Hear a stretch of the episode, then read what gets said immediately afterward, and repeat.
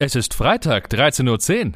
Los geht's mit einer neuen Episode von Mats ab, Vollbart nachgefragt. Der neue Interview-Podcast für den guten Zweck. Von und mit Matze Theo. Vorhang auf für Mats ab!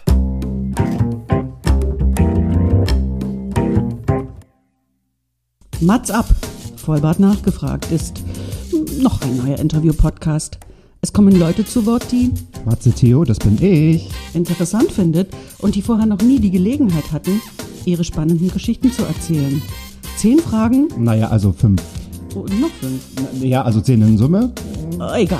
Im Anschluss an das Gespräch verabreden sich beide zu einer guten Tat. Mats ab, Erika die Witt.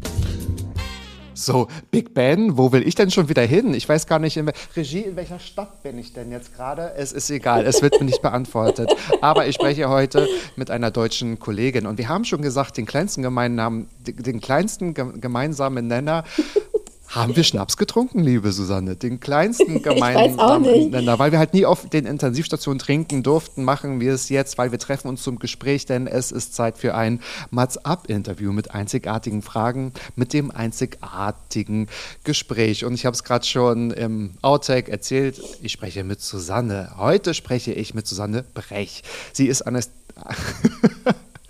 1, 2, 3 Turnschuh. Sie ist Anästhesistin, Bloggerin, medizinische Influencerin, Teilnehmerin bei Miss Germany und vieles, vieles mehr. Das geht. Wird sie oft gefragt? Ja, natürlich geht das. Und warum auch nicht? Neben ihren tollen aufklärenden Posts über die Medizin und über die Pflege und über Wissenschaft macht sie, deutlich, macht sie deutlich, dass Ärztinnen und Ärzte viel mehr sind als perfekte Menschen im weißen Kittel.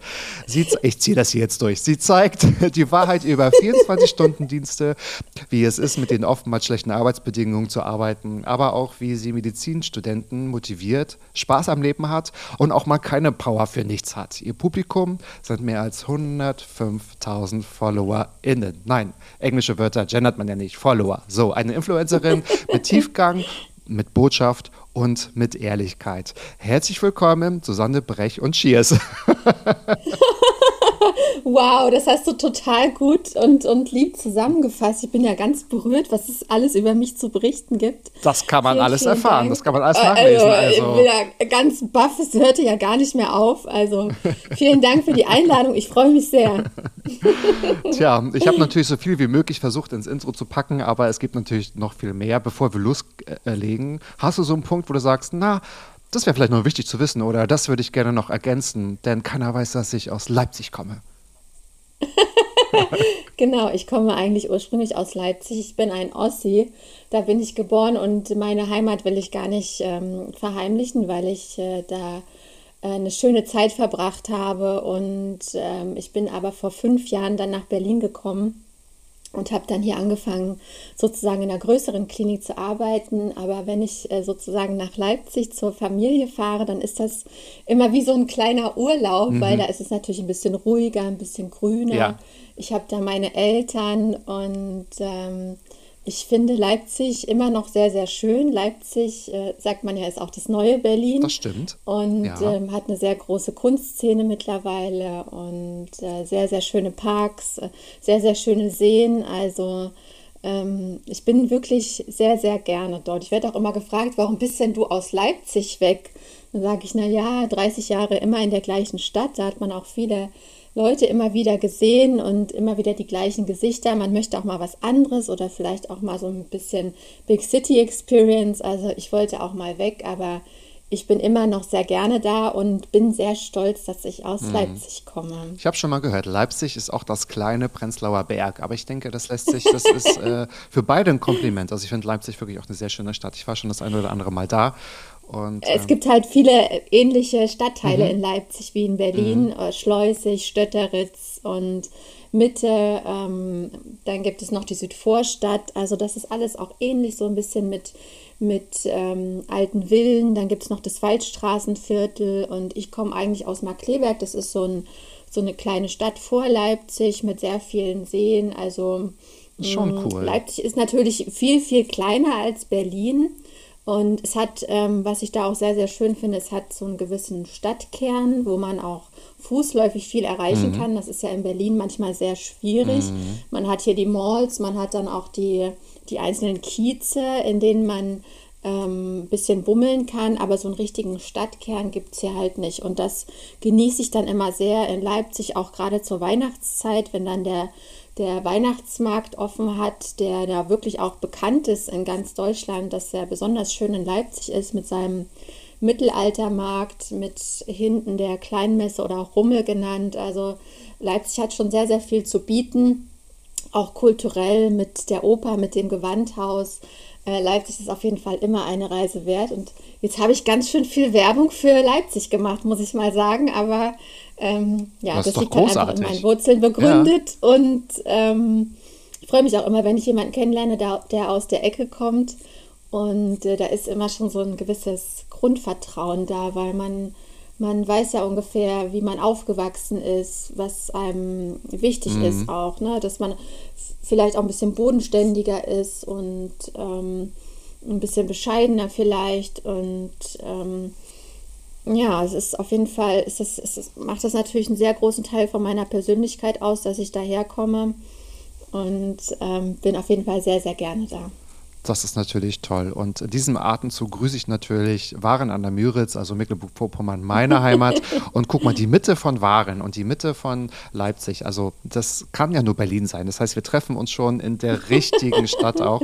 Und ich versuche jetzt nochmal viel mehr aus dir herauszukitzeln mit meinen einzigartigen Fragen. Ich habe sie natürlich oftmals mit Absicht kompliziert gestellt, aber damit sie halt einzigartig sind, weil alles andere, was man so über dich erfahren kann, das kann man ja auch nachlesen. Du warst schon bei Podcasts zu Gast. Ähm, du bist natürlich sehr aktiv auf Social Media. Ich werde natürlich alles Wichtige in die Shownotes packen. Aber mal sehen, ob ich noch neue Sachen aus dir herauskitzeln kann. ich würde gerne von dir wissen, liebe Susanne, wie würde deiner Meinung nach das Gesundheitssystem aussehen ohne Fachkräftemangel?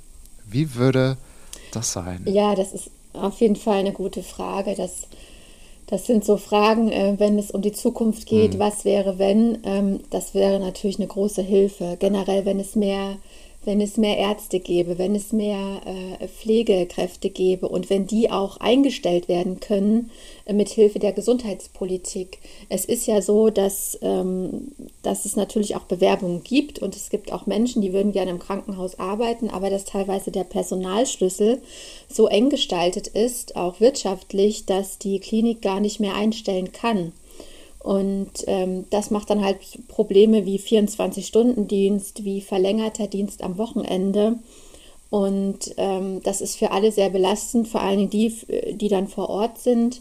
Ähm, die müssen dann am Wochenende, wenn andere frei haben, müssen die doppelt äh, oder müssen die einfach länger arbeiten. Und das ist dann aus meiner Sicht doppelt anstrengend. Beziehungsweise, wenn wir natürlich nochmal ins Extreme gehen, in die 24-Stunden-Dienste, ähm, dann ist das natürlich sehr, sehr belastend. Ähm, wir haben ja auch das Problem, dass gerade in den ähm, Rettungsstellen oder ähm, auf, in den Nachtdiensten auch oft sehr, sehr junge Kollegen sind, ne?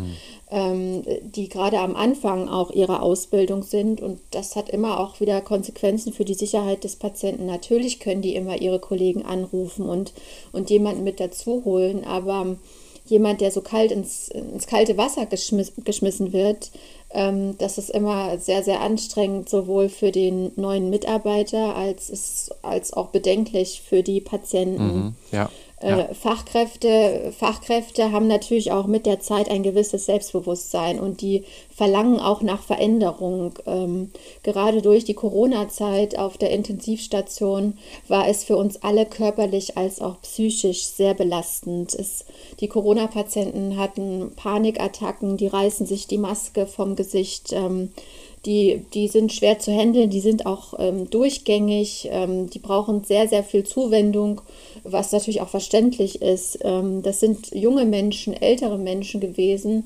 und auch immer noch und ähm, die brauchen natürlich auch spezielle Ausrüstung. Ja. Ne? Also wenn man da ins Zimmer geht, muss man sich, ähm, das hat man vielleicht schon im Fernsehen gesehen, speziell anziehen mit Kittel, mit Maske, nochmal zwei Masken. Ähm, Brille oder, oder nochmal Visier davor, ähm, Handschuhe und dann ist man, dann schwitzt man auch ganz schön, ja, wenn man dann die, die ganze Zeit im Zimmer ist, Da muss man auf spezielle Sachen achten. Wenn da Beatmung mit dabei ist, dann müssen die Patienten, ähm, wenn sie sehr, sehr schwer krank sind, auf den Bauch gedreht werden.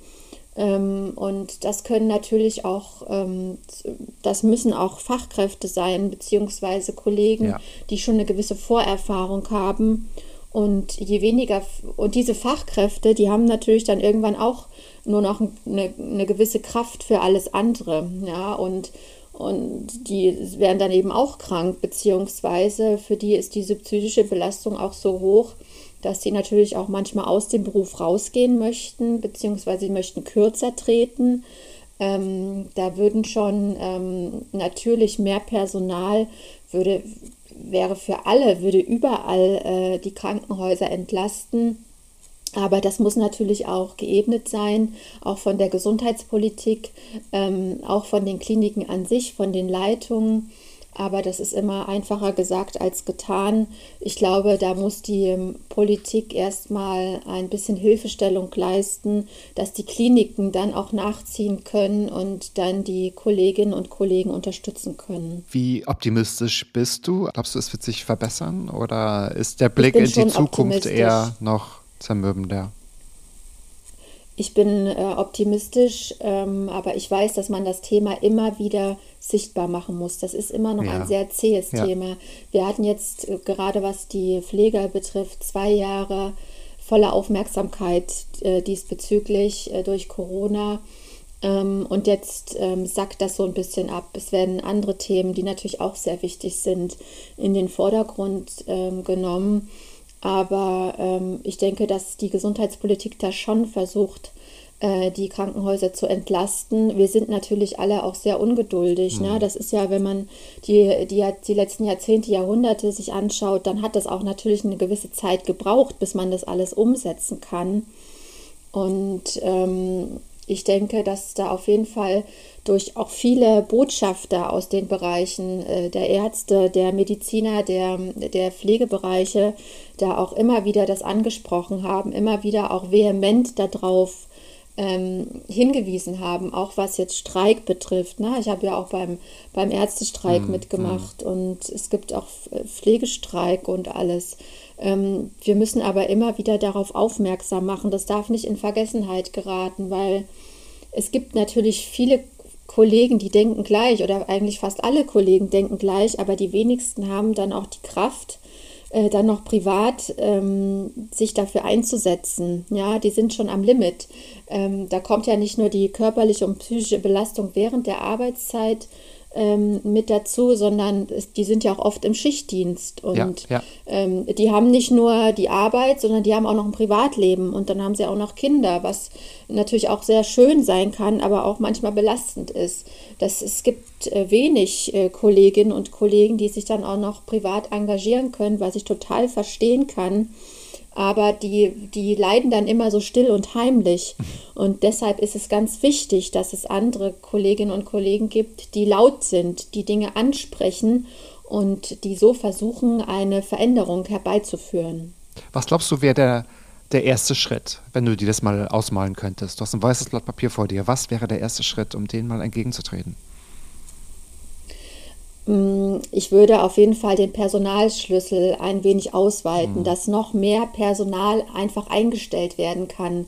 Wir können ja auf den Intensivstationen teilweise gar nicht mehr Betten belegen, weil wir keine Leute mhm. haben. Schrecklich, ja. Und äh, da geht es gar nicht in erster Linie um Fachkräfte, sondern ähm, wir können nicht mal Sitzwachen organisieren. Das ist auch super teuer.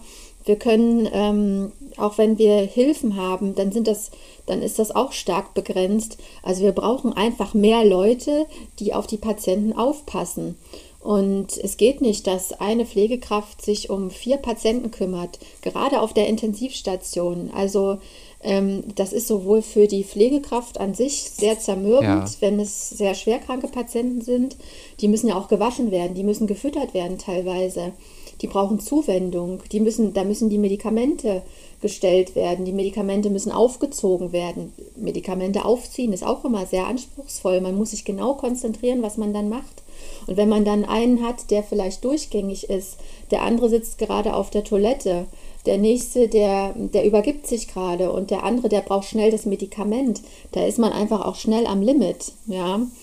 Und äh, dass man einfach Leute hat, die, die auch die, die Fachkräfte oder Pflegekräfte mit unterstützen, auch die uns Ärztinnen und Ärzte unterstützen. Ich meine, wenn bei uns mal jemand krank ist, dann fällt oft das ganze System ja. ähm, zusammen, mhm. ja, bei den Ärzten. Mhm. Und wir machen ja auch noch Lehre mit dazu. Ich habe jetzt äh, mehrere, mehrere Wochen nur Vertretung gemacht für andere Kollegen, was die Lehre betrifft. Ähm, und dann bin ich raus in meiner Arbeitszeit von der Station. Dann muss, muss mein Kollege, mit dem ich da zu zweit arbeite, ähm, der muss dann meine Patienten mit betreuen in der Zeit. Und das ist einfach belastend für, für ähm, alle Seiten. Deswegen würde ich, wenn es möglich ist, erstmal Weichen dazu stellen, dass es mehr Personal gibt, dass mehr Leute auf der Station sind. Das würde erstmal so ein bisschen entlasten. Ah. Natürlich kommt dann irgendwann Anerkennung mit dazu, dass man, dass man auch finanziell, wenn man sich mal vergleicht mit anderen Berufsbereichen, Medien, Informatik, ähm, IT-Bereich, wenn man da mal hört, was die anderen so verdienen und dann denkt man, hä, ich, ich kümmere mich doch hier um Menschenleben, ich, äh, ich, ich reanimiere hier, ich, ich kümmere mich um frisch operierte Patienten, die, die teilweise einen offenen Brustkorb haben und, mhm. und am Ende des Monats habe ich das und das Gehalt. Mhm. Also irgendwas äh, stimmt doch hier nicht. Mhm. Ja? Also diese, diese finanziellen Defizite und und auch dieser, dieser Personalmangel an sich einfach, ähm, das, ist schon, das ist schon ziemlich anstrengend für alle Beteiligten. Das wirkt so paradox, ne? Und das kenne ich selbst auch noch von meiner Intensivstationzeit, dass ähm, wir manchmal ja, die, die Betten bei der Feuerwehr abmelden mussten, weil wir nicht mehr aufnehmen konnten. Mhm. Ähm, manchmal durch Personalmangel, manchmal aufgrund von ja, OPs, die es noch ausstanden und wo halt die Betten schon belegt waren. Oder wir hatten auch manchmal diese Zeit, und das war weit vor Corona, dass wir zu wenig äh, Beatmungs- Geräte hatten. und, wir, hatten. Ja, und, und Beatmungsgeräte, das ist das, dass wir die leasen mussten, ne? weil so viele äh, Notfälle passiert sind. Also das ist, das darf man halt nicht unterschätzen, diese Notfallmedizin, ja. Ähm, das ist echt, echt krass. Ja, das ist auch nicht nur im Intensivbereich so, das ist auch im, zum Beispiel in der Radiologie so. Ich kann, man kann ja auch Patienten, die einen Notfall-CT brauchen, manchmal gar nicht so schnell runterbringen, ähm, weil da auch ein anderer Patient ist, weil das andere CT nicht besetzt ist, äh, weil es keine, kein, kein Personal diesbezüglich mhm. gibt. Also das sind, oder wenn der Notarzt anruft und er sucht ein Bett, dann telefoniert er sich teilweise dumm und dämlich, weil die Kliniken nicht annehmen können, ja, ja. Äh, weil die auch kein Bett zur Verfügung haben.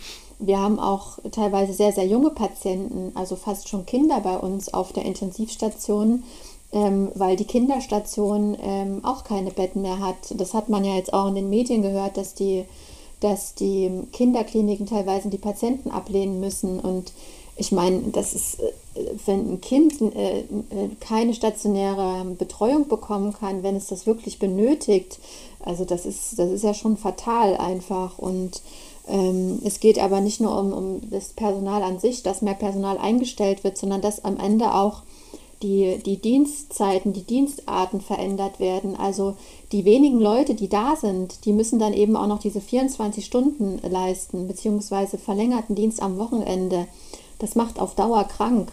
Und dann werden, dann wird es natürlich so kommen, dass immer mehr Menschen aus diesem schönen Berufsbereich rausgehen in andere ja. Bereiche, wo sie gar keine Schichten mehr haben, beziehungsweise Teilzeit, beziehungsweise ins Leasing. Ja, äh, viele ähm, Pflegekräfte gehen ja mittlerweile auch ins Leasing. Ich kann das auch verstehen. Die können sich da ihre äh, erstmal ihre Klinik aussuchen, die können sich ihre Arbeitszeiten aussuchen die sagen, ähm, ich will nur dann und dann arbeiten und die kriegen auch, auch mehr Gehalt als jemand, der fest angestellt ist in, in der Klinik als Pflegekraft und natürlich überlegen dann die, die da sind, die wenigen, die da sind, die dann belastet sind, auch durch Übernahme von Diensten, überlegen dann ganz genau, naja, wie lange tue ich mir das hier eigentlich noch an? Ja. Ne? Also das ist momentan wirklich eine ganz sensible Phase, ja. wo die Leute ähm, ähm, ähm, teilweise Burnout haben oder so Prä-Burnout haben von der Corona-Zeit und sich auch und auch sehen, okay, die Leute im Leasing, die verdienen deutlich mehr. Dann haben die auf der anderen Seite, oh Mann, ich mache mich hier, ich mache mich hier fertig, ich komme krank zur Arbeit, damit, damit wir Personal haben. Ich, ich versuche das hier alles zu stemmen mhm. und dann gehe ich nach Hause, bin fertig. Also ähm, das ist für, den, für die medizinischen Angestellten, nicht nur für die Pflege, sondern auch für die Ärzte ist das, das da geht es ja auch um die Einarbeitung von neuen Ärzten, ne? für die man auch gar keine Zeit mehr hat teilweise, ähm, die dann schon sehr schnell Dienste machen müssen, die dann, wie gesagt, in der Notaufnahme arbeiten. Und ähm, das, ist, das ist auf lange Sicht natürlich immer mit, äh, ähm, mit der Sicherheit äh, des Patienten verbunden und die Sicherheit des Patienten steht an erster Stelle. Und deswegen muss da relativ schnell aus meiner Sicht müssen da Taten folgen. Und ich hoffe, dass die Gesundheitspolitik und ähm, so habe ich auch das Gefühl, ähm, äh, da versucht, die Weichen zu stellen. Mhm. Ja, da muss noch viel passieren und sag mal, dass wir Unternehmen also, dass der Bund äh, Unternehmen retten kann, das wurde ja gezeigt und vielleicht darf das jetzt auch mal in der Gesundheitsbranche passieren. Und bevor ich zu meiner nächsten Frage komme, du arbeitest ja auch mit anderen Kollegen zusammen. Ich habe da gestern so äh, ein paar interessante Bilder ähm, gesehen äh, auf deinem Instagram-Profil. Erzähl uns doch mal was über die Klinik-Clowns.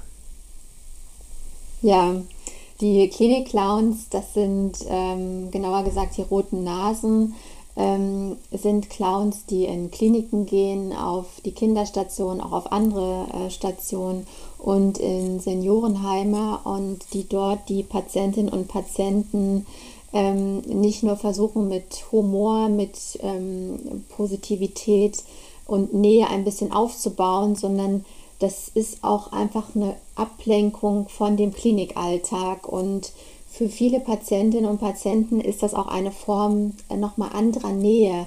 Die berühren auch die Patienten mhm. und ähm, einem Clown erzählt man auch manchmal was anderes als vielleicht den Eltern oder, oder den Ärztinnen und er, den Ärztinnen und Ärzten. Also ähm, der Clown an sich ist eine besondere Figur, die vielleicht skurril wirkt, aber ähm, der Clown, dem kann man auch mal Geheimnisse erzählen und es gibt auch Momente, in denen die Clowns mit den Kindern zum, zur OP gehen. Das unterstützt nicht nur die Eltern, sondern auch das Pflegepersonal und die Ärztinnen und Ärzte, mhm. weil der Arzt, die Ärztin hat schon ähm, genug damit zu tun, dass man äh, gerade bei Kindern schaut, dass mit der Anästhesie, mit der Narkose alles äh, gut verläuft. Und es ist sehr, sehr schwierig, Kinder in eine Narkose zu bringen. Die haben natürlich Angst. Man möchte auch nicht, dass sie traumatisiert sind.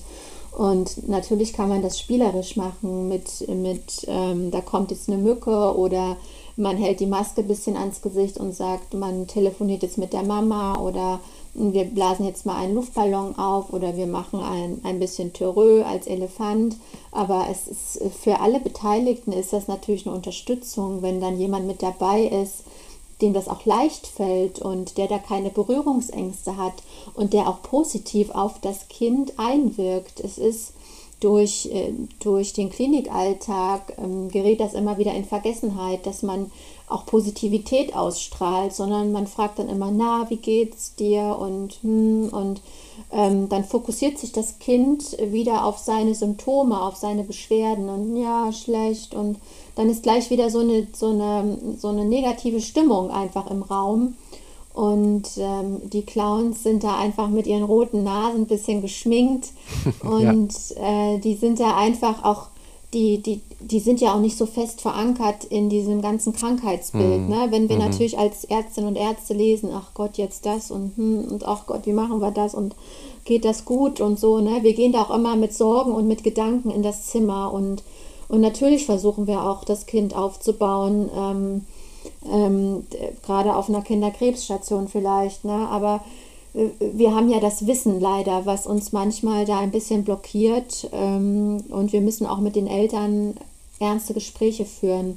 Oder auch auf der Intensivstation müssen wir End-of-Life-Gespräche führen. Wir haben sehr viele belastende Situationen auch bei uns, wenn wir ähm, die Technik, die Apparate ausstellen, wenn wir sagen, das ist hier, das, das wird hier nichts mehr. Ne? Der Patient geht von uns langsam, die Medikamente wirken nicht mehr und der Körper der Körper hat leider keine Kraft mehr. Das sind äh, Dinge, die uns auch sehr belasten, äh, wenn man so nah am Tod arbeitet.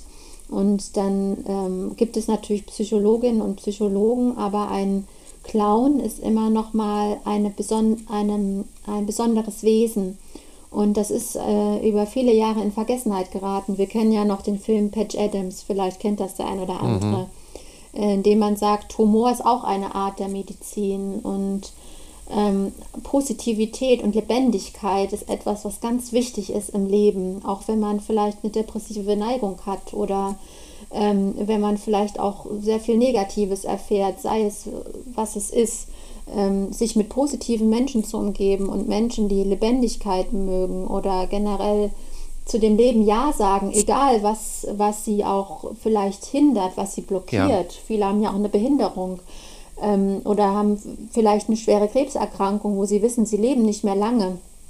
Diese Menschen wollen auch oft Normalität und auch Positivität und deswegen unterstütze ich das sehr, dass das äh, sich, sich weiter auch, dass das auch weiter sichtbarer gemacht wird. Ähm, leider ist es immer noch so, dass die ähm, Klinik-Clowns ähm, ähm keine, kein fester Beruf an sich sind. Es gibt ähm, es, wird, es, kommt, es gibt keine Kostenübernahme von den Kliniken bzw. von den Krankenkassen in den Kliniken. Ähm, die Klinik-Clowns sind Künstler, die natürlich auch eine Gage bekommen, aber diese Gage wird durch äh, Spenden sozusagen ähm, bezahlt und dadurch ist der Verein auf Spenden angewiesen. Und äh, gerade in der jetzigen Zeit, ich meine, wir kennen alle die Angst vor den Gaspreisen wir wissen um die Inflation, dass alles viel teurer geworden ist. Wenn wir uns jetzt mal hier einen Kaffee holen oder äh, Urlaub buchen, es ist ja alles deutlich teurer geworden. Und dann noch zu spenden für, für ähm, wohltätige Zwecke, das, ist, das wird immer seltener. Ähm, aber ich unterstütze das wirklich sehr und für mich ist es auch einfach wichtig, das sichtbarer zu machen. Ähm, diese wertvolle Arbeit, die die Kinder auch immer wieder sehr gut annehmen. Und es sind ja, wie gesagt, nicht nur Kinder, es sind auch ältere Menschen im Seniorenheim, die teilweise auch keine Angehörigen mehr haben, wo die Angehörigen auch, die sind einfach auch mit ihrem Beruf beschäftigt, die haben ihre Familie zu Hause, die schaffen das auch oft nicht, ins Seniorenheim mal zu Besuch zu kommen und ähm, die haben natürlich dort auch ihre Pflegekräfte und einen Arzt, eine Ärztin, die sie betreut. Aber ähm, Senioren, generell die ältere Gesellschaft, die wird oft, die gerät oft in Vergessenheit. Und gerade auch was Nähe und Berührung betrifft, Aufmerksamkeit. Und das ist Lebendigkeit auch durch gemeinsames Singen. Das machen die Clowns ja auch. Das ist, das ist für mich was ganz Wichtiges und das sollte noch viel mehr gefördert werden. Mhm, das ist irgendwie echt ganz cool. Und ähm, ja, du hast gerade schon gesagt, wie intensiv auch der Kontakt mit Patienten und mit Patientinnen ist. Meine zweite Frage geht dahin, ähm, wann und worüber hat dich ein Patient denn das letzte Mal aufgeklärt? Other way around.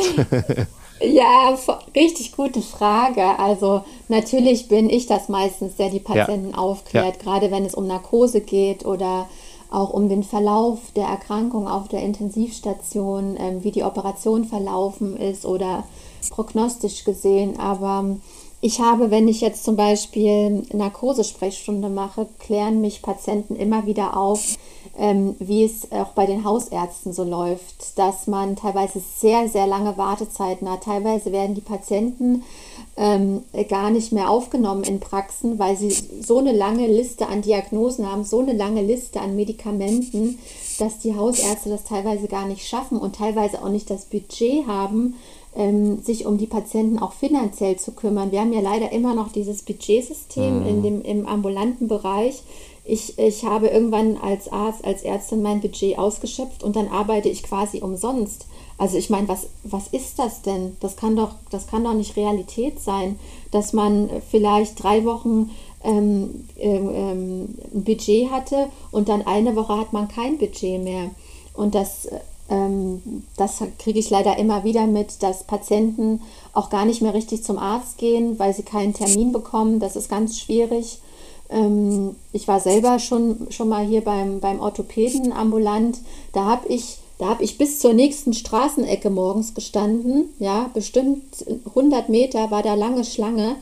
Ähm, weil, weil so viele Leute keinen Termin bekommen haben und zur Akutsprechstunde gekommen sind. Also es gibt nicht nur Wow. stationär Ärzte, Fachärztemangel, sondern auch im ambulanten Bereich. Und ich kann das auch verstehen. Das wird auch nicht mehr attraktiv. Das ist auch nicht mehr attraktiv. Ähm, du musst ja, du musst dich ja nicht nur um deine Patienten kümmern, sondern du hast noch ganz viele andere Rollen. Du musst Management machen. Ja. Du musst Personaler sein. Ähm, du musst Qualitätssicherung machen.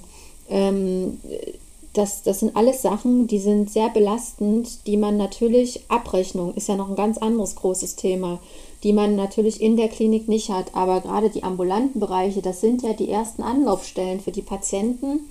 Und dann gibt es eben auch ähm, Fälle, wo die Patienten, wenn sie vielleicht eine Krebs, Krebserkrankung haben, nicht zum Arzt gegangen sind, weil sie keinen Termin bekommen haben. Mir hat letztens erst wieder ein Patient erzählt, er ist nicht durchgekommen telefonisch. Ähm, der hat auch keine E-Mail und der hat dann irgendwann einen Brief geschrieben. Ja? Und ehe der Brief mal ankam und ehe dann eine Antwort kam, das ist vor allen Dingen diese Digitalisierung, das ist natürlich alles schön und gut, aber für die älteren Patienten ist es immer noch sehr, sehr schwierig. Und ich merke auch, dass Patienten versuchen, sich selbst zu therapieren, äh, dann gar nicht mehr zum Arzt gehen oder ähm, gerade auch äh, ärztliche Kollegen sich oft auch selbst therapieren, äh, was, auch, was auch nicht immer hilfreich ist. Ähm, wir haben auch wieder sehr, sehr viele Fälle momentan von Endokarditis auf der Station, wo einfach auch Infekte verschleppt worden sind und ähm, wo man sich vielleicht erstmal selbst therapiert hat. Ähm, und das ist natürlich fatal. Also mich klären immer wieder Patienten auf, wie es außerhalb der Klinik läuft und im medizinischen Sektor. Ja, krass. Ähm, das, das ist schon bekannt und das ist, das hat sich leider noch nicht weiter äh, verändert. Es gibt natürlich diese MVZs, wo sich mittlerweile mehrere Ärzte zusammen, ähm, zusammengesellen, sage ich mal, aber das ist immer noch eine Ausnahme. Also diese Attraktivität, ich gehe in der Praxis, das ist auch nicht mehr so gegeben und das ist eigentlich schade. Also ich habe ja letztens auch bei der Landärztekampagne mitgemacht, habe da versucht, das sichtbarer zu machen und natürlich äh, fehlen auch die Ärzte im, im ländlichen Bereich. Ne? Ähm, da gibt es ja sehr, sehr viele Patienten auch und es, es äh, dauert sehr lange, bis man mal einen Arzt erreicht, ja, auch vom Weg her. Und ähm, das ist aber eben auch für viele unattraktiv, aus der großen Stadt zu gehen ähm, und äh, in, dann in eine Ortschaft. Ähm, äh, das ist auch sehr, sehr schade, aber das liegt einfach auch an der Gesundheitspolitik und ich hoffe, dass sich da, dass auch da in diesem Bereich Weichen gestellt werden, damit es dort auch mehr Ärzte geben kann und auch eine bessere Versorgung der ambulanten Patienten. Ja, vielleicht sollte man die Patienten auch erstmal fragen, ne? Was wünscht ihr euch und wie sollte das dann auch aussehen? Und, und ich meine, ähm, das sieht ja in einer Großstadt, in Berlin ja auch ganz anders aus als vielleicht ja auf dem Land oder in Leipzig oder in, auf äh, in Flächenland wie Ja, Mecklenburg-Vorpommern. Ne? Und du hast gerade schon gesagt, so die, die Ärzte oder die, die Therapeuten haben ja dann noch unterschiedliche Rollen, um jetzt mal den Bogen zu spannen. Du hast ja auch unterschiedliche Rollen und besonders in Deutschland gibt es ja dann auch auf dieses Schubladendenken. Und äh, wenn ich mir so deine Rollen anschaue, ich habe ein paar ja auch schon genannt in dem Intro, du bist Ärztin, Bloggerin und so weiter. Welchen nachhaltigen Eindruck möchtest du eigentlich durch deine Teilnahme bei, bei Miss Germany bei anderen hinterlassen? Was ist dein Wunschgedanke? Ähm, Guter Übergang, oder? Ist das nicht ein perfekter Ja. Das ist ähm, auf jeden Fall sehr schön, dass du das ansprichst, weil ähm, Miss Germany kennen viele ja ähm, nur unter einem Schönheitswettbewerb. Gerade das ja. Wort Miss sagt ja schon, ah, eine, eine, eine Frau wird sozusagen ähm, gekürt. Ähm, mittlerweile hat sich aber seit drei Jahren ähm, äh, die Message verändert. Es geht nicht nur um Schönheit und äh, um, um, um Laufen auf dem Laufsteg, um Bikini-Bilder und, und wir vergleichen uns, wer ist die Schönste, sondern es geht um Persönlichkeit und um das, was man vielleicht als Geschichte zu erzählen hat, was man, womit man vielleicht andere junge Frauen oder andere junge Menschen, es müssen ja nicht immer nur Frauen sein, beziehungsweise auch Menschen, ähm, die sich, wir sind ja gerade im, im großen Thema Gender und Neutralität. Es gibt ja ganz verschiedene Messages und wir haben bei uns bei der Miss Germany ähm, Bewegung, so nennt man das jetzt auch, ähm, Be Part of the Movement. okay. Ähm, gibt es ganz unterschiedliche Frauen, die mit dabei sind. Also Ähm, eine Frau hat ein Kind mit Down-Syndrom, eine Frau hat, hat einen Arm verloren, ähm, eine Frau macht genderfreien Schmuck oder ähm, es gibt eine Frau, die hat sich als Alleinerziehende selbstständig gemacht. Das sind einfach ähm, Dinge, womit man ähm, äh, Botschaften mitteilen möchte und ähm, eine wichtige Mission einfach ähm, ausstrahlen möchte, andere motivieren möchte und zeigen möchte, zum Beispiel ist auch eine mit dabei, die transgender sozusagen ist, die zeigen möchten, hier, ich bin Botschafterin für diesen Teil der Bevölkerung. Ich möchte andere motivieren, ihren Weg zu gehen. Mhm. Und ähm, meine Botschaft ähm, ist in dem Sinne, ich bin ja Ärztin auf einer Intensivstation. Ich weiß, wie begrenzt das Leben ist und äh, wie dankbar man sein sollte, wenn man sein Leben aktiv gestalten kann dass, ähm, dass das alles begrenzt hier ist und dass sich das auch sehr schnell ändern kann. Ähm, und für mich ist es wichtig ähm, zu zeigen, dass man, dass man sein Leben einfach auch aktiv gestalten sollte mit, mit positiven Dingen. Und ähm, ich habe natürlich durch, durch End-of-Life-Gespräche, durch ähm, durch äh, Menschen, die Patienten, die verstorben sind und sehr extreme Situationen, habe ich ähm, natürlich auch eine gewisse Einsicht in das Leben und dadurch eine gewisse Wertschätzung, gerade auch wenn man Kinder hat, die vielleicht einen schweren Herzfehler haben und wo man weiß, das Kind lebt nicht mehr lange, dann sieht man das Leben nochmal mit anderen Augen. Mhm, und ja, ja. Ähm, ich bin da einfach zutiefst dankbar, auch wenn ich oft aus, aus der Klinik gehe und äh, ich kann aber auch sehr viel, sehr viel Leid verstehen. Ich kann auch psychisch äh, Menschen, in Menschen hineingucken und, und ich glaube, ich bin da auch recht empathisch und fühle da auch manchmal vielleicht ein bisschen zu viel mit. Ähm, für mich ist Äußerlichkeit nicht alles. Deswegen ist das vielleicht auch ein bisschen konträr, dass ich da bei Miss Germany mitmache. Aber ähm, meine Botschaft ist, dass wir unser Leben aktiv gestalten sollten, egal welche ähm, Behinderung, sei es körperlich, psychisch, als auch durch Umstände, äh, wir als, als Last mittragen, ähm, dass, dass wir dankbar sein sollten für das, was wir haben. Und ich versuche das zu leben und ich versuche auf Projekte ähm, sozialer medizinischer ähm, ähm, Richtung oder auch was Klimawandel betrifft, einfach positive Projekte versuche ich darauf aufmerksam zu machen. Ich versuche auch politische Dinge anzusprechen, weil ich weiß, Dinge ändern sich erst, wenn man sie anspricht. Man kann nicht darauf warten. Man muss das forcieren. Und ähm, das sind einfach für mich Dinge, die ich gelernt habe in dieser Zeit und ähm, das möchte ich auch nach außen hin ausstrahlen. Mhm. Und ich hoffe, es kommt ein bisschen an. Ähm, auf jeden Fall ist das eine ganz tolle Reise, die man da mitmacht ja. auch. Ne? Man lernt ja ganz viele andere interessante, ja, starke Frauen ja, kennen und ähm, die auch schon viel erlebt haben, die, ähm, die auch tolle Botschaften haben und, und da ganz andere Bereiche der Bevölkerung ansprechen und ähm, das ist, also das ist unheimlich bereichernd einfach. Und das kann ich jedem nur empfehlen, auch mal aus seiner Komfortzone rauszukommen, bei sowas mitzumachen, ähm, neue Leute kennenzulernen. Und ähm, das ist, also ich bin da sehr dankbar und ich bin da auch sehr stolz, dass ich da ein Teil bin.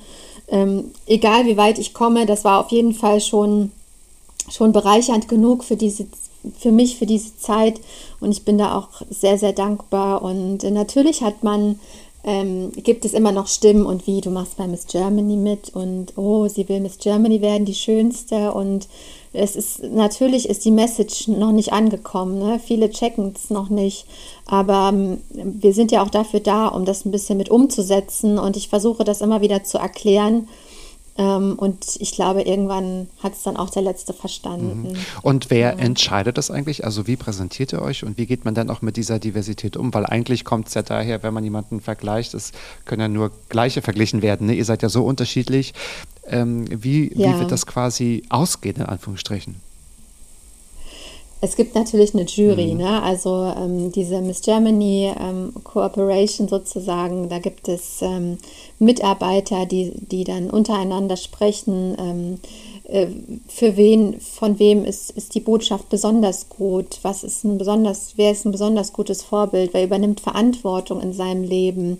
Wer hat vielleicht auch eine gewisse Wandelbarkeit und wer ist auch ähm, offen und, und äh, zeigt sich so ein bisschen auch in den sozialen Medien? Wer ist auch tolerant? Wer probiert vielleicht auch mal was Neues aus?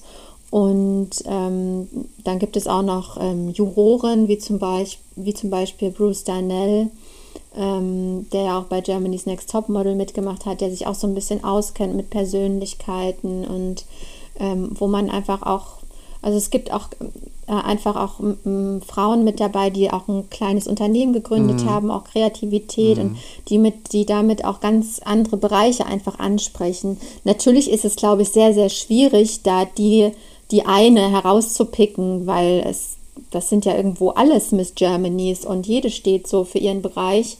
Ähm, natürlich kann es am Ende nur eine werden und wie genau die das entscheiden, hm, da muss ich ehrlich sagen, weiß ich gar nicht so genau. Ähm, wenn ich es vielleicht wüsste, dann würde ich mich vielleicht anders verhalten. Andererseits möchte ich äh, auch authentisch bleiben und, und meinen Weg gehen und mich einfach so zeigen, wie ich bin.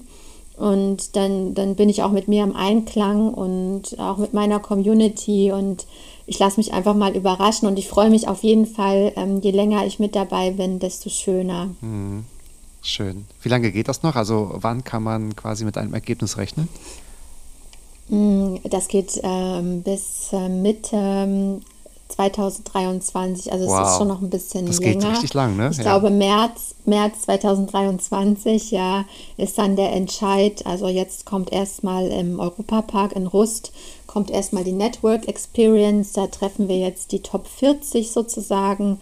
Ähm, es waren ja 15.000 Bewerberinnen, dann war die Top 160, Top 80, jetzt kommt die Top 40. Aus der Top 40 wird dann die Top 20 gewählt. Mhm. Und ähm, dann kommt das Miss Germany Camp. Das ist dann ähm, eine Auslandsreise, wo man, wo es dann nochmal so ein bisschen um Persönlichkeitsentwicklung geht. Ähm, wir haben auch sehr viele Masterclasses zum Thema Finanzen mit Unit Plus zum Beispiel oder mit Fanblast. Ähm, das ist nochmal so ein bisschen Social Media, Networking. Ähm, es gibt noch ganz viele andere Bereiche, wo auch die Frauen, die da sind, einfach auch nochmal unterstützt werden in ihrer Entwicklung. Ähm, es geht gar nicht so darum, zeig mal, was du kannst und was du zu sagen hast, sondern es geht auch um, äh, um Entwicklung und um Networking eben, dass man sich untereinander vernetzt und sich kennenlernt. Und wie gesagt, das ist kein, kein Wettbewerb, das ist eine Bewegung. Und das muss man erstmal verinnerlichen. Ähm, das gibt, man, man, macht sich natürlich am Anfang auch so ein bisschen Druck, ne? Und so äußerlich und ähm, jetzt muss ich das und das sagen oder ich muss einen guten Text schreiben.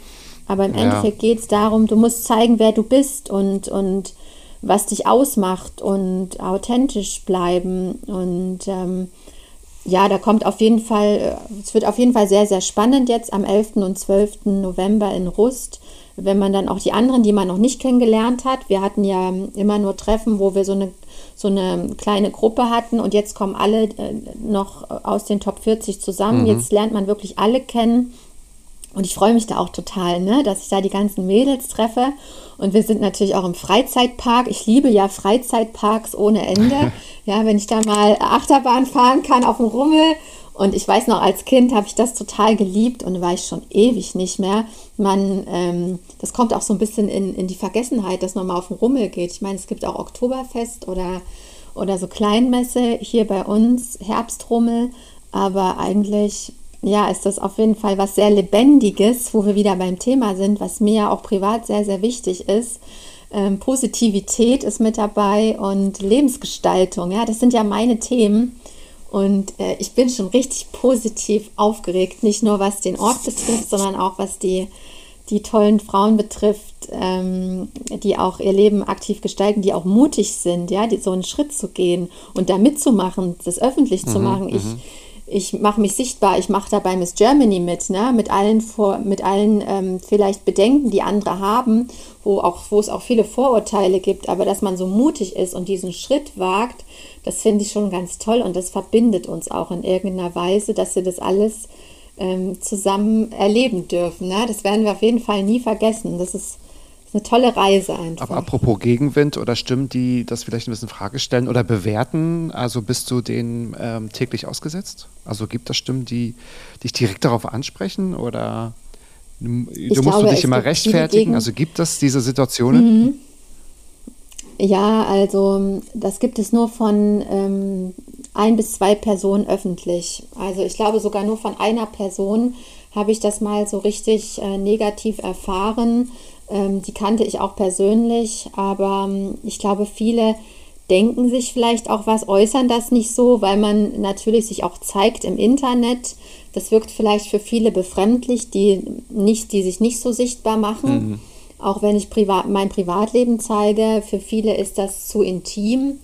Ähm, wenn ich da auch in die Kamera spreche, was ich so den Tag über mache und, und wo ich gerade bin. Ähm, viele sehen das vielleicht auch kritisch, wenn ich zum Beispiel tanzen gehe oder ich bin im Urlaub und, und dann zeige ich wieder, dass ich in der Klinik bin.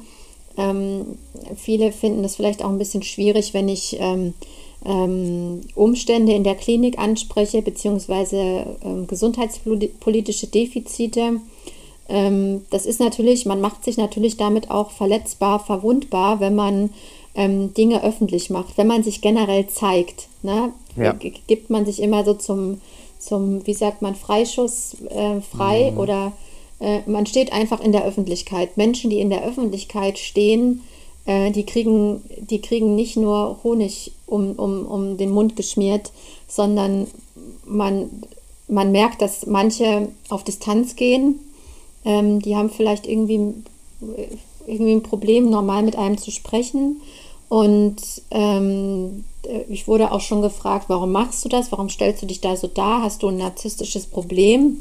Das hatte mal eine Kollegin zu mir gesagt. Oder ob ich ähm, das so genieße, wenn Männer, ähm, wenn Männer mir Likes geben, beziehungsweise ich hatte ja früher mal dunkle Haare, dann habe ich sie ein bisschen heller gemacht und ob ich, ob jetzt die Männer anders auf mich reagieren und das sind so Sachen, mit denen beschäftige ich mich gar nicht, ja. Ich habe auch mittlerweile meine Likes ausgeschaltet und versuche das so neutral wie möglich zu halten, weil für mich ist einfach diese Sichtbarkeit wichtig und dass man sich zeigt, dass man transparent ist. Natürlich zeige ich auch nicht alles, aber wir sind gerade hier in Deutschland, sind wir da noch ein bisschen rückschrittlich und ähm, ich hoffe, dass sich das äh, in Zukunft noch verändert. Ich glaube auch daran, aber da sind natürlich die Blogger in Amerika, die sind da schon ein bisschen weiter als wir. Für die ist das ganz normal, dass die sich als Ärzte privat zeigen und dann zeigen die sich in der Klinik. Die zeigen auch sehr viel in der Klinik. Ne? Ich zeige da ja wirklich nur ganz wenig. Das ist zwar auch alles mit dem Chef und mit der Klinik abgesprochen, aber ähm, ich versuche das natürlich auch so neutral und so respektvoll wie möglich zu halten. Aber das ist, das ist schon immer ähm, ein sensibles Thema und das ist auch gar nicht so einfach, da so, ein, so die richtige, ähm, wie sagt man, die richtige, ähm, das richtige Maß zu finden. Und ähm, natürlich gibt es da Gegenwind. Am Anfang gab es auch Privatgegenwind von meiner Familie, von, von, von der engsten Familie, die dann auch gesagt haben, du sprichst da auch Sachen an aus deiner Vergangenheit, auch gesundheitlich und vom Studium. Und ich weiß nicht, ob das so gut ist, wenn man sich da so öffnet im Internet.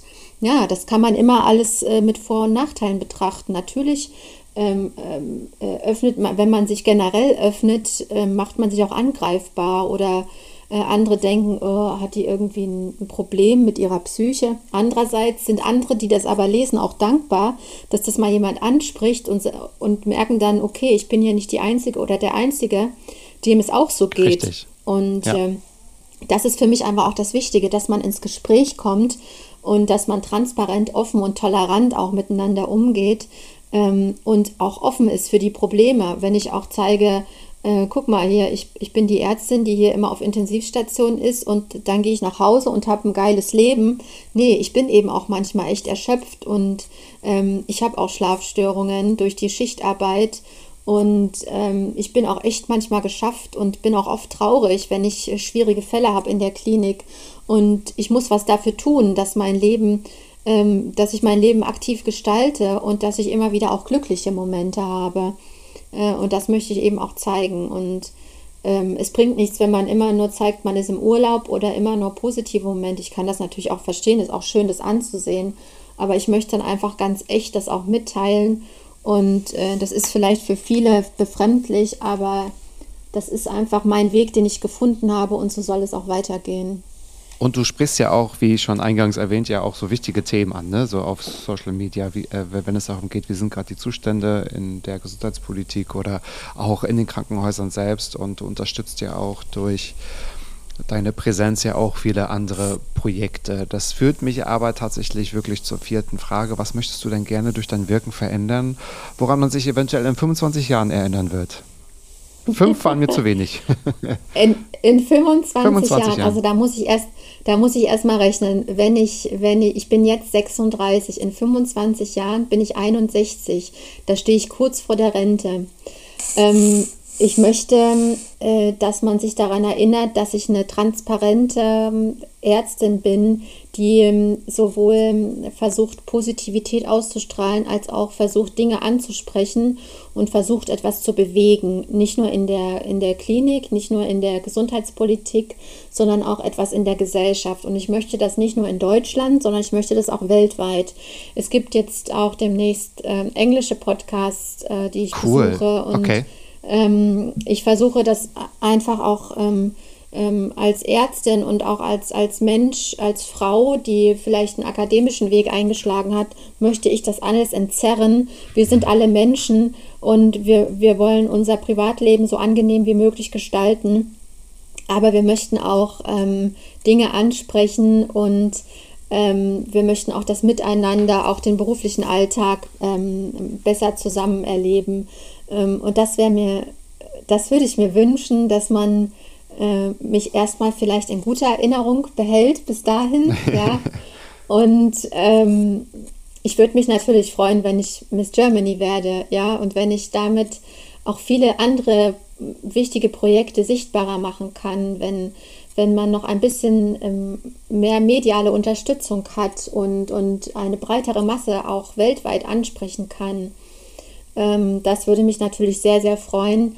Ansonsten ähm, geht es auch auf meinem Instagram-Blog weiter mhm. und ähm, ähm ich versuche immer mehr Projekte mit einzubringen, immer mehr auch, auch ähm, Fernsehprojekte, Podcasts, äh, Englisch, äh, Französisch habe ich jetzt auch eine Anfrage. Mein Französisch ist jetzt auch nicht mehr so gut, aber ähm, man kann es ja trotzdem probieren und dass man auch, auch zeigt, dass man versucht, neue Wege zu gehen, ne? dass man sich was traut. Und das möchte ich auch, dass sich andere Menschen, auch junge Menschen, immer wieder neu trauen, neue Wege zu gehen. Mhm. Ich werde ja auch oft gefragt, ähm, du, ich habe jetzt meine Ausbildung gemacht oder ich habe jetzt lange Zeit auf Intensivstation gearbeitet, ich will jetzt einfach mal was ganz anderes machen und ich weiß nicht, soll ich noch studieren und wenn ich dann studiere, bin ich 40 oder bin ich Mitte 30 und ich weiß nicht. Da sage ich, wenn du das Gefühl hast, du willst das machen, dann mach's einfach.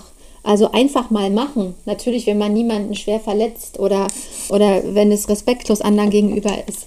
Aber einfach mal machen ist, ist finde ich, der beste Tipp überhaupt. Viele Praktika machen und in viele Dinge hineinschnuppern, ähm, viele Orte kennenlernen, immer wieder neu auf Menschen zuzugehen und tolerant zu bleiben, offen zu bleiben, im Gespräch zu bleiben, im Dialog. Erst so kann man auch was verändern. Und ähm, ich denke, da wird noch sehr viel kommen und ich bin auch sehr gespannt, wie ich mich so persönlich entwickle und, und was da auch sich privat noch so entwickelt. Also ähm, ich finde das ganz toll, also darüber zu philosophieren. Ja, es gibt so viele Möglichkeiten, das, sich auch privat. Wie ja. ist das denn bei dir? Was ist denn bei dir in 25 Jahren? Was ist denn dann? Wie sollen denn die Leute dann von dir denken? Ja, ob ich denn noch Mats abmache? Also ich weiß gar nicht, Gott, wie viele Folgen wären das denn? Ja, so in 25 Jahren jede Woche was rauszubringen. Also, da hast du vielleicht deine eigene Fernsehsendung. Na gut, ja. aber nur, wenn du dann auch zu Gast bist und wir uns noch mal auf diese Frage konzentrieren. Das wäre es doch mal. Na, auf jeden Oder? Fall, auf jeden ja. Fall. Wir verabreden uns schon mal in wir, 25 okay, Jahren. Okay, genau. Regie, können Sie das bitte in meinen Kalender mit eintragen? Ja, das machen Sie.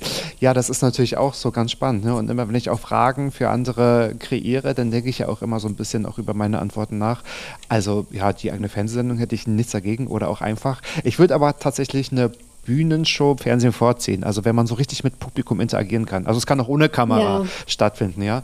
Aber ich glaube, dass es ein bisschen lebendiger, ist lebendiger. auch ist und ja. dass man ein bisschen mehr Feedback bekommt. Genau, genau. Ne? Also ich kann immer gut mhm. mit, mit Menschen arbeiten. Ich glaube, mir geht es nicht nur um also um eine Kamera, weil ich werde, glaube ich, nie dieses Interesse an den Menschengeschichten so verlieren. Ich glaube daher Ja. auch vielleicht so die Idee meines Kann ich total vielleicht verstehen. auch die Idee ja. meines Konzeptes, ne? wirklich so mit einzigartigen Fragen irgendetwas Neues herauszukitzeln und jetzt nicht nur zu fragen. Ja. Ich meine, ich hätte es ja auch gestalten können, liebe Susanne, worum geht es in deinem Blog? Du hättest gesagt, pff, okay. ich meine, hättest du beantwortet, klar, aber ob das Ja, jetzt so ja. richtig geil gewesen wäre, das weiß ich jetzt auch nicht. Ohne jetzt zu sagen, meine Fragen Ja, sind man so möchte total ja auch toll. einfach den Menschen dahinter, den Menschen dahinter Ja, kennenlernen. genau. Und das geht mir auch sehr oft so mit meinen Patientinnen und Patienten, klar. dass ich natürlich, gerade wenn ich mal bei denen Blut abnehme oder einen Zugang äh, lege, dann versuche ich auch herauszufinden, was ist das für ein Mensch, wo kommt er Ja. her, was hat er Ja, erlebt oder richtig, was richtig. macht er beruflich. Gerade der berufliche, berufliche Bereich, der prägt einen ja auch sehr.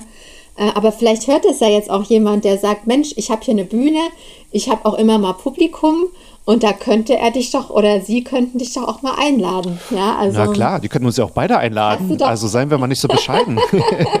also ich sage erstmal, es ist ja wirklich auch ein Verlust für die Menschheit, dass wir beide gerade nicht zu sehen sind. Ja, das muss man ja auch mal so sagen. Ich glaube, da kann man auch noch mal ganz viel rausholen, wenn wir, ich meine, die können uns auch äh, synchronisieren, aber man muss uns ja auch mal sehen.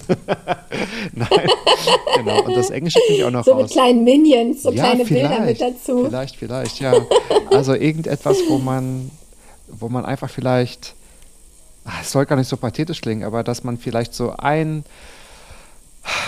eine Nuance mehr an Perspektive den anderen mitgebracht hat. So kann das auch sein. Und Ja. so sind vielleicht auch unterschiedliche Wege, denn es ist ja auch schon total, total spannend, ja. Ja. Ja. Weil ich bin eigentlich. Ja, ich freue mich auf jeden ja, Fall. ich bin eigentlich immer so gegen diese Frage, auch in Vorstellungsgesprächen, wo sehen Sie sich in fünf Jahren? Weil da lernt man Ja. irgendeine Antwort auswendig. Ne? Da hat man ja nichts, wo Ja. man sagt, irgendwie, oh, dafür brenne ich gerade. Und mir, Mhm. weil du halt auch so viel machst und so viel umsetzen willst, kam mir halt diese Frage in den Sinn, so nach 25 Jahren Aber ich glaube, wirken.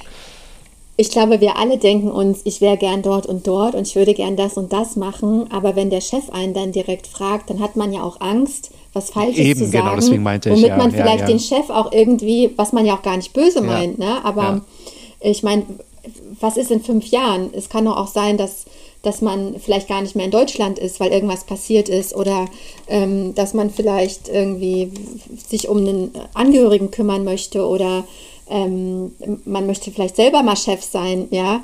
Also ich finde das immer eine ganz schwierige Immer schwierige Frage, Frage. Keiner weil man ist ja sie. total glücklich gerade, dass man da arbeiten darf und dass man ähm, sozusagen ähm, da bei dem Chef ist. Man, man ist ja nicht umsonst dort. Man hat sich ja aktiv dafür ähm, entschieden und vielleicht ist man auch in fünf Jahren einfach immer noch in dieser Position und ist total happy damit. Also ich finde das ganz, ganz schwierig, diese Mhm. Frage ähm, adäquat zu beantworten, weil also weil wir alle vielleicht so ein Wunschdenken haben, aber wir wollen auch niemanden auf den Schlips treten und, und es falsch rüberbringen. Ich glaube, das, das haben ganz viele und ähm, die sagen dann, äh, naja, ich möchte mich natürlich hier weiterentwickeln in dem Betrieb ähm, und ähm, ich möchte auch, dass die, dass die Klinik auch von mir lernt oder dass, dass vielleicht dein, dein, ähm, deine Firma, dein Unternehmen von dir lernt. Ähm, aber das ist, das ist halt so eine Frage, die ist, aber eigentlich ist die auch ganz interessant. Letztens habe ich auch gehört, so eine Frage von einem Personaler, wenn Sie auf dem Schiff arbeiten würden, welche Position hätten Sie auf dem Schiff? Auf dem Liegestuhl, auf sagen? dem Liegestuhl am Pool. Was für eine schwere Frage. Aber daran kann man halt auch manchmal so ein bisschen die Persönlichkeit erkennen. ne? stimmt. Wenn jemand sagt, ich stehe gern am Steuer oder Ah, okay. ich, bin, ich bin gern oben auf dem Mast und, schalt, und halte Ausschau. Okay. Also ähm, ich glaube, da... Ich würde das da Abendprogramm übernehmen. Ich würde das Abendprogramm Genau, übernehmen genau. und würde die Leute belustigen. Na klar, ich würde allen auf den Keks gehen. Aber nochmal, die, die viel spannendere Frage ist tatsächlich meine Lieblingsfrage und meine letzte Frage. Was ist denn in deinem Leben bereits schon so gut, von dem du möchtest, dass noch mehr davon passiert? Und ich glaube, jetzt kommt eine ganze Menge. Ja, also ich ähm, lerne natürlich dadurch, dass ich mich so ein bisschen sichtbarer mache, auch in den Medien sehr viele Menschen kennen.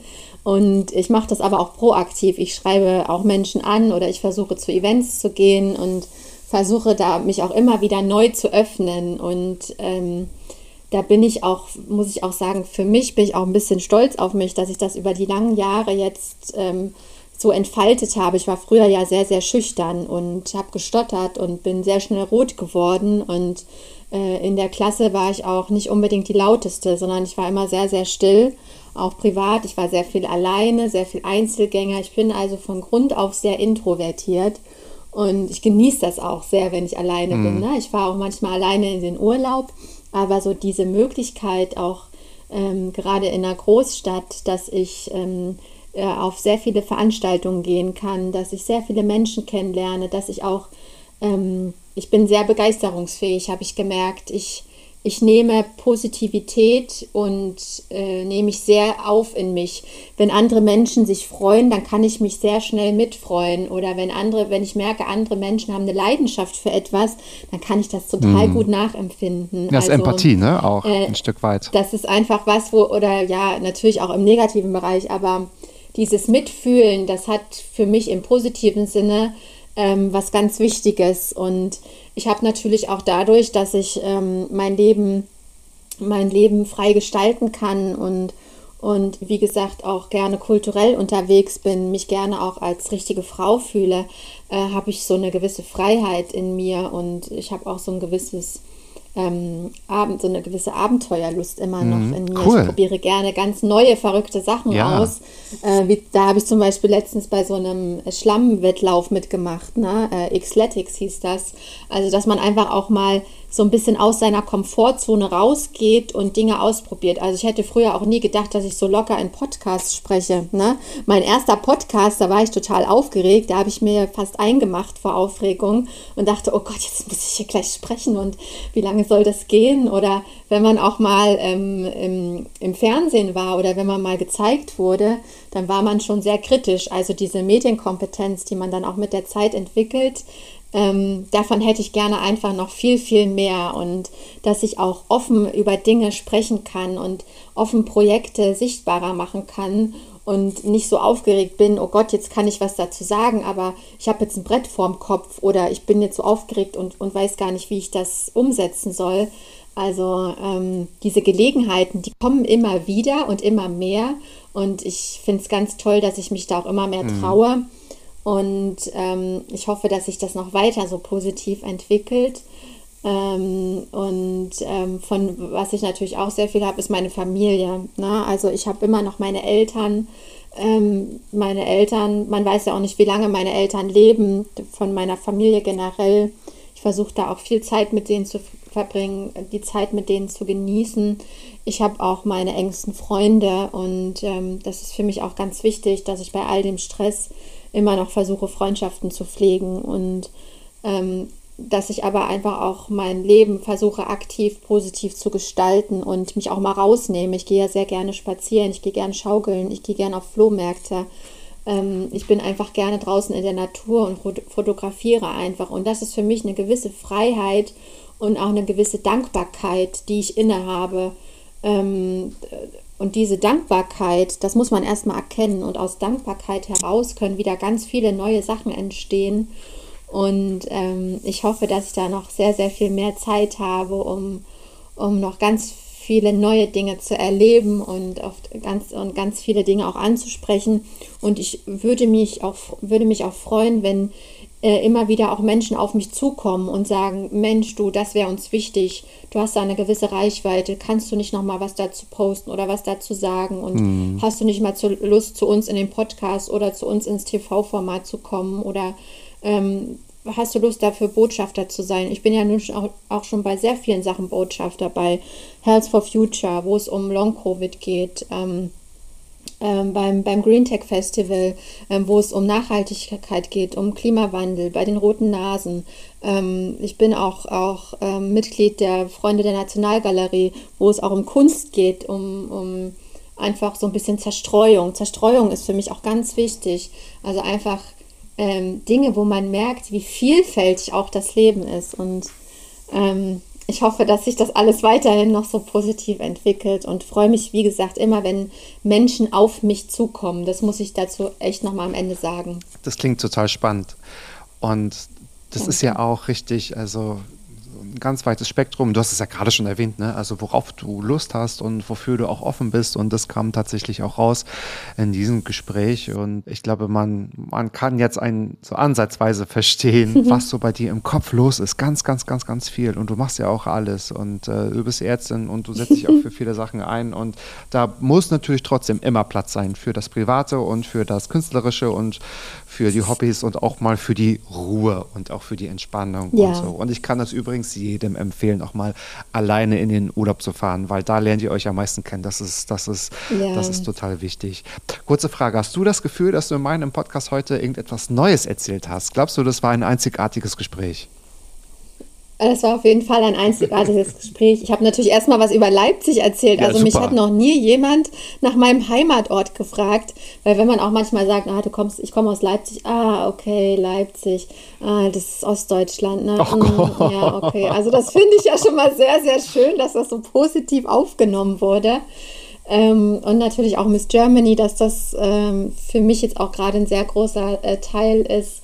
Ähm, auch die Frage, worüber hat dich mal ein Patient aufgeklärt? Also da musste ich jetzt erstmal echt in mich gehen, ähm, ähm, weil man, man ist natürlich immer so ein bisschen in seinem Konstrukt und was muss ich dem Patienten alles mitteilen, ne? was ist wichtig für heute? Also das sind, sind sehr, sehr spannende Fragen, auch wo ich mich in der Zukunft sehe.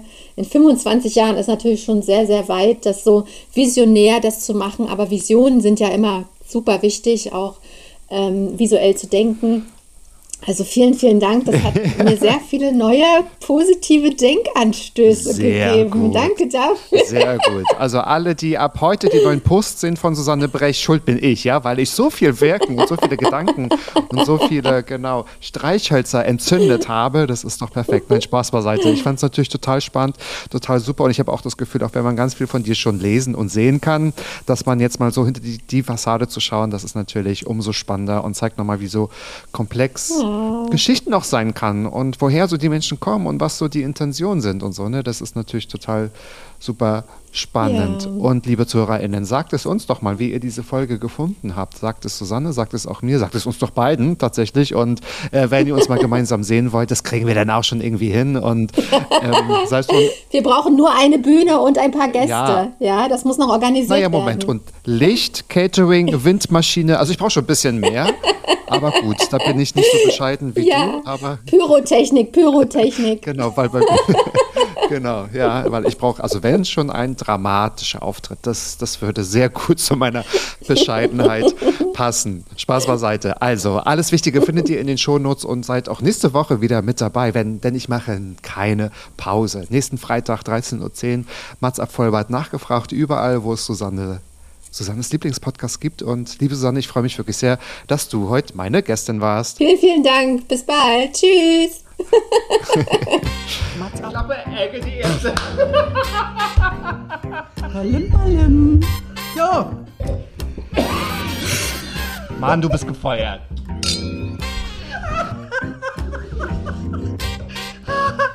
Oh, ich war noch in der Probe. Mats ab.